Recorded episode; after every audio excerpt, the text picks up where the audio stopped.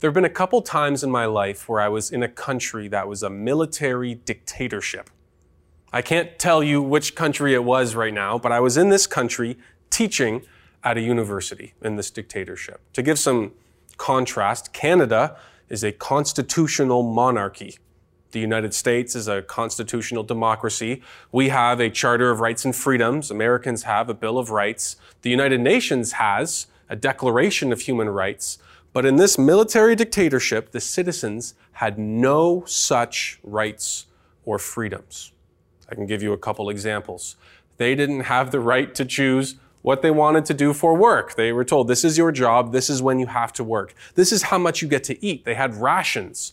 Your protein ration for one week was one egg. One egg for the whole week. I get grumpy if I can't have three eggs for breakfast. They got one egg for the whole week. These people there weren't free to choose what art they enjoyed or what art they created. It all had to be sanctioned by the state. There was an elementary school that I saw, and the kids there at recess, they weren't free to play as they wished. They had to do these regimented, coordinated exercises, squats and jumping jacks and all that. When I was staying in the hotel as a teacher, there was a microphone in my room. There was a microphone above the table where we ate our meals. In the classroom where I taught in the university, there was a camera, there was a microphone, and there was a government representative sitting there in case I said anything that the state didn't approve. I wasn't even free to teach what I wanted. One experience in all of this really stuck out. We were driving a few hours out of the city, just kind of through the countryside, and you see farms and dirt and cows and dirt and rocks and farms, and it, you know, just blends in over the hours. And one thing made me snap right up to attention. In the middle of all the farms and dirt and rocks and cows, there was this big row of barbed wire fence. Fences? Fence. Die? Dice?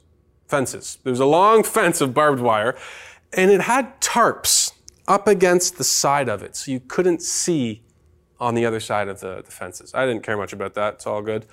Here's what stuck out the barbed wire fences were tilted in a funny direction. Usually, at the top of a barbed wire fence, it points outwards. So if people are trying to climb up, it's kind of hard at the top because it leans back. I, have hopped fences like this. It's tricky to do. But these fences weren't pointed out. These barbed wire fences were pointed in. So they weren't trying to keep people out, they were trying to keep people in. That was very strange. If you see somewhere with fences like that, you stay out.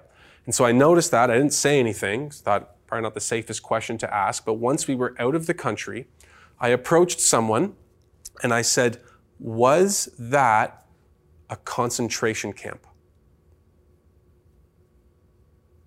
They said, Yes. Yes, it was. You can actually see it from Google Maps. You can see it from outer space these camps where people are kept in slavery and oppression and forced into concentrated labor. Now, that really gives you a different perspective when you come back home of what freedom is and just the sheer size and quantity of the rights and freedoms that we have in a great country like Canada. But even in some ways, uh, not to related to a dictatorship. But in this last year, we've also lost some of our freedoms and we've had them reinstated. And that perspective has given us a new understanding on the freedoms that we have. You don't know what you've got till it's gone, to quote the theologian TobyMac. So today we're going to be talking about freedom. We're going to be talking about freedom and slavery. Paul uses this language, this imagery a lot. We're going to be looking at what does the Bible say freedom is compared to what do we think it is today? How do we use it? How do we misuse it? This is kind of one of the main themes of chapter six. How do we live out this new identity that we have? So, before we begin, I just want to refresh, recap really quickly what we've covered so far.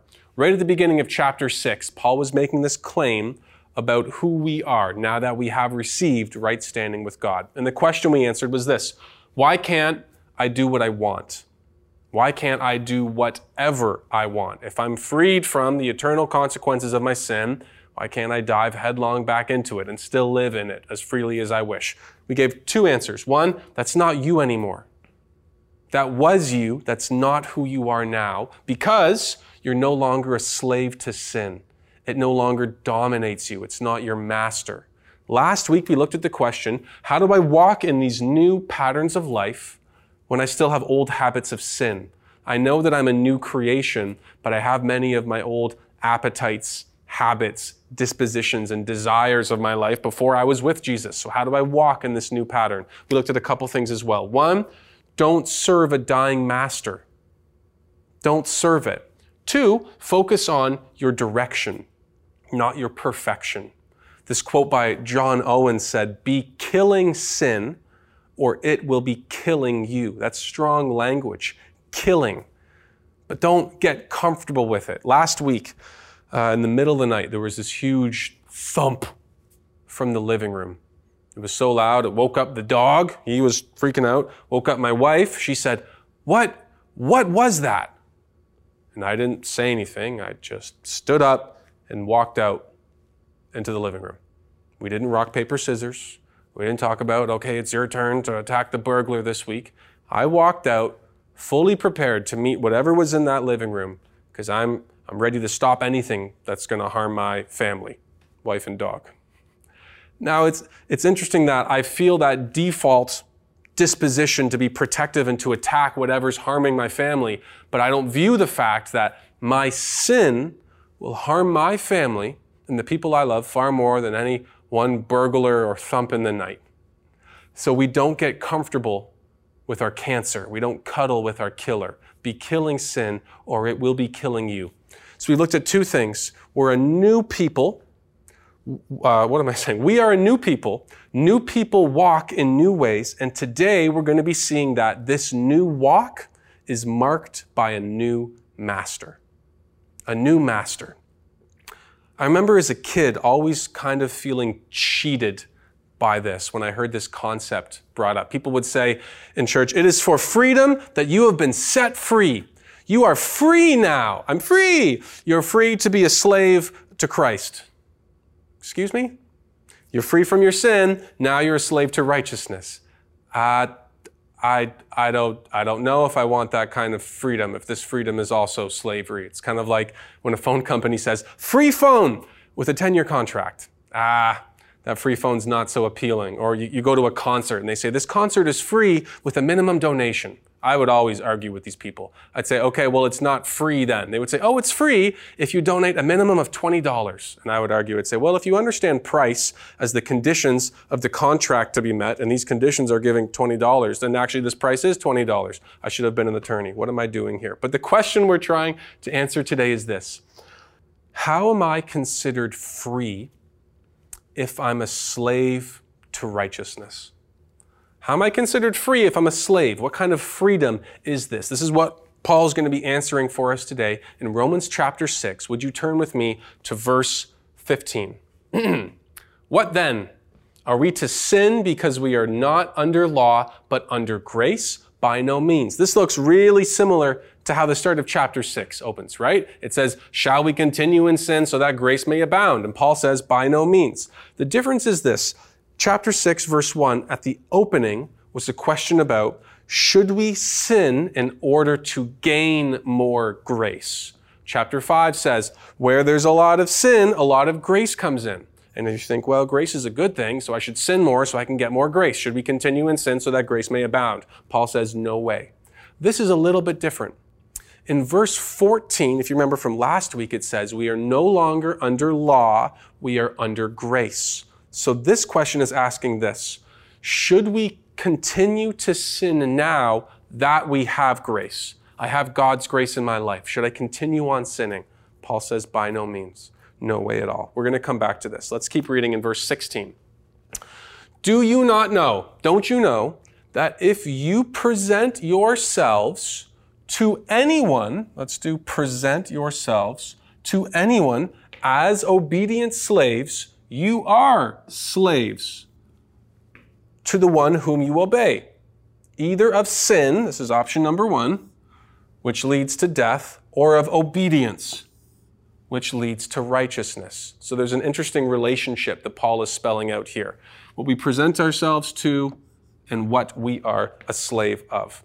This is interesting because it's, it's very, very different than how we understand freedom today what Paul is saying smacks right in the face of two things, really an understanding of what it means to be human and what freedom is. This is very different than how we understand it today. Let me give you the, the main idea of this relationship, and then we're going to tease out three points from it. Paul is saying this habitually presenting yourself to something makes you a slave of it. Habitual obedience constitutes or leads to a condition of slavery. So here's three things we can learn from that. One, everybody serves something. Everybody serves something. At the very beginning of chapter 6, when it said, Shall we uh, continue in sin so that grace may abound?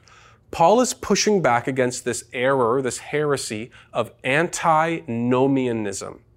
Anti-nomos. Nomos is Greek for law or moral code. Anti-nomos is no law or no code. Should we just do whatever we want now that we're free from the law? Paul says by no means. Today, Paul is pushing back at the error, the mistake, the illusion of autonomy. Autonomy, that's a current word. Autonomy is two words auto nomos. Auto means self, autopilot, self piloted.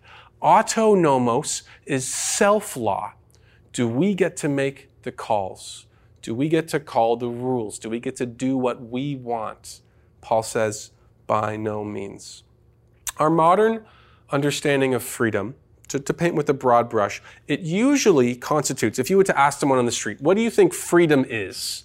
And they would say, well, it's probably the absence of constraint, the absence of inhibiting forces, being able to do what you want. That's how we would describe it today. There's a, a, great poem called Invictus. It says, I am the master of my fate. I am the captain of my soul. I am free to be myself. There are no norms. There are no forms. The only rules out there are, you know, man-made laws and social constructs that are kind of getting in the way of me being awesome. And if we could just get rid of laws and get rid of parents, everything would be cool. That's the premise of Jimmy Neutron, if you remember that classic of Western art. In science, in the field of science, uh, sometimes they use this term called vacuum. And a vacuum is a space that's devoid of any matter or air. It's empty. There's nothing in it. That's what a vacuum is. Paul is making this claim that freedom, liberation, it's not a moral vacuum. It's not a space empty of any types of rules or structures or forms itself. Everybody serves something. That's really the takeaway. We could put this language in terms of worship.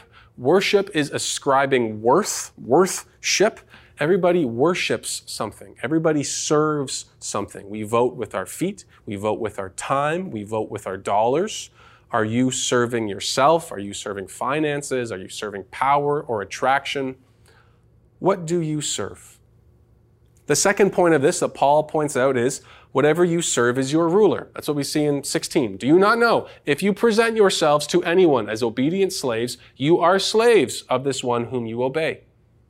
This is what we talked about last week. Where are you presenting yourself? How are you presenting yourselves? You're loyal to it. Consider the workaholic. If you are a workaholic, you can't stop working and work is your master. You're not free to go home and spend time with your spouse because you have to work. You're not free to spend time with your family because you have to work. You're not free to come and worship on a Sunday. You're not free throughout the week to spend time with the body of Christ because you have to work. Work is your master and it beats you like a slave. Let's say that your master is money, wealth, or finances. Your God is money. You're a lover of money. All of your decisions are based upon profits. You're not free to love people. You don't use money to love people. You use people to love money. The master is the dollar. For some people, their master is a someone, someone whose approval that you need. Maybe it's codependency. You need to be needed. I am a good savior and I need you to need me. The alcoholic is not free. We use the phrase, they're a slave to the bottle. The drug addict is a slave to the high. If anyone or anything but Jesus is over you in your life, it stands over you. God stands over that, and He will judge that in due time. The question for you is this Do you know what you serve? If you don't, you're in a dangerous position. Paul's saying here it's not if you serve, but what? What do you serve? And the third takeaway is this there are only two options for rulers. There's only two either sin, which leads to death, or obedience, which leads to righteousness. Doug Moo, Douglas Moo, he's a great commentator that I pull a lot of my uh, sermon content from. He says this very boldly One is never free from a master. And those non Christians, non believers who think they are free are under an illusion created and sustained by Satan. It's very strong. But the choice is not should I retain my freedom or give it up and follow God? That's not what the choice is. It's should I follow sin or should I follow Jesus? You're either under law or under grace. Let me put it this way. We think of ourselves as autonomous and free beings. There's only two options for us. Before we were under law, you minus Jesus is judgment. Those under law are under judgment. We have been set free from this. Now we are under grace. Now you plus Jesus now equals blessing. Over your life, you could have Jesus as your master. Perhaps you're not a Christian, you hear this and you think, that sounds weird. I don't want some Middle Eastern guy from 2,000 years ago to be over my life. I want to be my own master.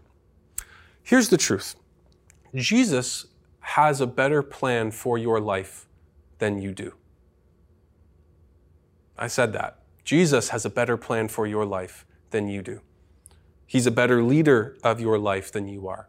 Jesus has better intentions for you than you do. Can I, can I ask a, a probing question? Who has let you down? Who has misguided you? Who has lied to you more times than you have? If you really know and have experienced and trust Jesus, you know this. It's much better having him in charge of your life than it is yourself. We still make money, we still go to work, we still enjoy these benefits, but we enjoy it under Jesus. Jesus, this is your money. How do you want me to use it? You say that I need to rest one day a week. Okay, I'm going to do that. You say this is how I approach X, Y, or Z. I'm going to trust you with this. I'm under you now. I'm not under sin. You say that the fear of man is a trap in Proverbs 25, 29, 25. Okay, well, I'm going to steer clear of that then. I'm not going to follow that. I'm going to follow you.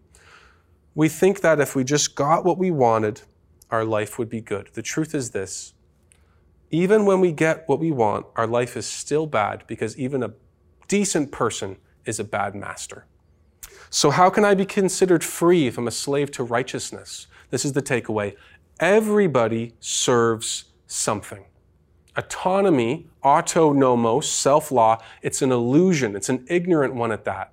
I think it's the Achilles heel of our age. And situations like COVID can almost serve as a Babel kill switch to remind us that we are not autonomous, rational, independent individuals standing buffeted against the face of the cosmos. Rather, we are creatures of habit and desire, always serving something through patterns of worship. So let's continue on to verse 17 and 18. But thanks be to God that you who were once slaves of sin became, this is the, the most important part, obedient from the heart to the standard of teaching to which you were committed. Standard of teaching, all of the Christian teachings, the habits, the lifestyles, God's word, the attestation of the Spirit. We become obedient from the heart to the standard of teaching to which you were committed. And having been set free from sin, have become slaves of righteousness. I love this wording of obedience from the heart. It shows us our first point. You serve what you love. You serve what you love. God's grace, it's, it's not only a liberating power, but it's also a constraining power. It's the willing obedience that comes from the renewed heart, the new nature, and ultimately the impulse to follow the leading of God's Spirit. The freedom of the Christian, then, it's not the freedom to do what we want, it's the freedom to do what we ought. It's the freedom to obey God joyfully, willfully, faithfully as well. We're free now to live out the best thing for us, the purpose for our lives. The question is, uh, is usually asked what's, what's the meaning of life? What's the purpose of life? You get a couple degrees of philosophy. This question comes so much. Everybody asks it. It's in fortune cookies, Oprah, Dr. Phil. They're all asking the same question. The Westminster Catechism answers this question What is the chief end of man? The chief end of man is this Man's chief end is to glorify God and to enjoy Him forever. And now that we are free from our sin, we are free to enjoy God and glorify Him forever. So, this is the difference between freedom is me doing what I want, and freedom is me doing what God wants. Now that we're in Christ, these become the same thing. It's no longer my desires versus God's. Now the Spirit's desires become my own. I ought not to sin and instead glorify Him forever. So, this is why fr- uh, Christian freedom is a type of slavery because being bound to God, His Spirit indwelling us, is what enables us to be the person that God wants us to be. Charles Spurgeon put it this way God is most glorified in you when you are most satisfied in Him. God looks greatest when you find Him the most satisfying thing. Uh, in, in the book Desiring God, John Piper, he talks about this concept for a couple hundred pages. I really love that book. He says this God is not worshiped where he is not treasured and enjoyed. So God's greatness and your flourishing, now they're no longer in competition with each other. It's merciful of God to ask obedience of us because it's the only thing that will satisfy us, aka Him and His commandments and the life that He has made for us. So the pursuit of joy in God in the Christian life, it's not optimal. It's not this extra step. It's not this extra phase. Obedience is from the heart. This is why we say that the Christian life is not what we have to do, it's what we get to do. At the start of chapter six, I kind of gave a teaser of, of what we were going to be talking about. And this is it that the secret to Christian holiness is not more rules or no rules, it's more relationship. The motivation for holiness is not fear of what God's going to do to me, it's love for what God has done to me. You will do more for love than you will for fear. You will do more for relationship than you will for rules. It's what we get to do. This is like uh, if I get a call from my wife and she says, Hey, can you do something for me? I say, Okay. Can you pick up a couple steaks for tonight for dinner? Yes. Yes, I can do that. And, and can you pick out uh, a movie for us to watch? Yeah, okay, okay, no problem. Fast and Furious, here we go. Which one? All of them. Don't make me choose between my babies. but this is the Christian life now. How am I considered free when I'm a slave to righteousness? New freedoms bring new frameworks. New freedoms bring new frameworks. Freedom does not exist in a moral vacuum. Last week we talked about the Emancipation Proclamation in the United States and the slaves being freed. They weren't free into just an open space. They were free into a country with pre-existing rules and codes. We were freed from slavery and brought into now the kingdom of heaven. And there's a king in the kingdom of heaven, and his name is Jesus. So what does this mean for you? It's a couple things this means for you.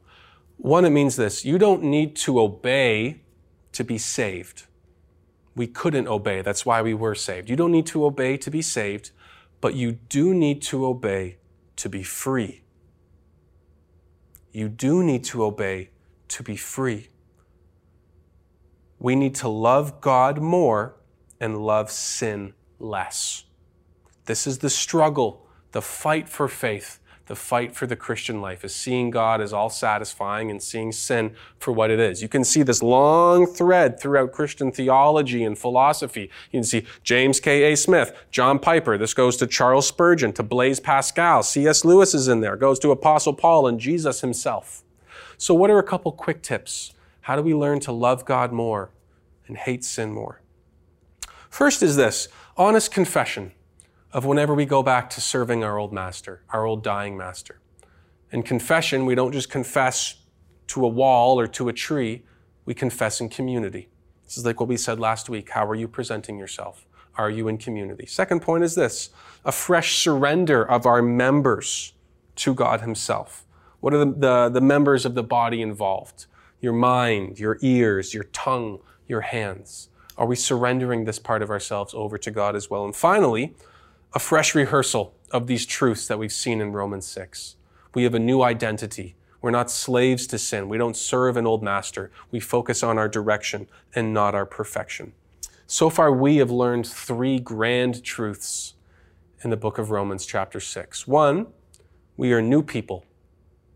Two, new people walk in new ways. And three, this new walk is marked by a new master.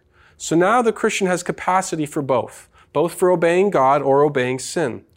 Before I was not free from my sin, but now sin is optional. Slavery to sin is not my default. I'm free from that as well. We have the capacity to sin, but Christians now no longer have the necessity to sin. How am I considered free if I'm a slave to righteousness? New freedoms bring new frameworks. And these new frameworks do not enslave us and harm us, but they liberate us and they free us, free to be who we ought to be as those who love God and enjoy Him forever.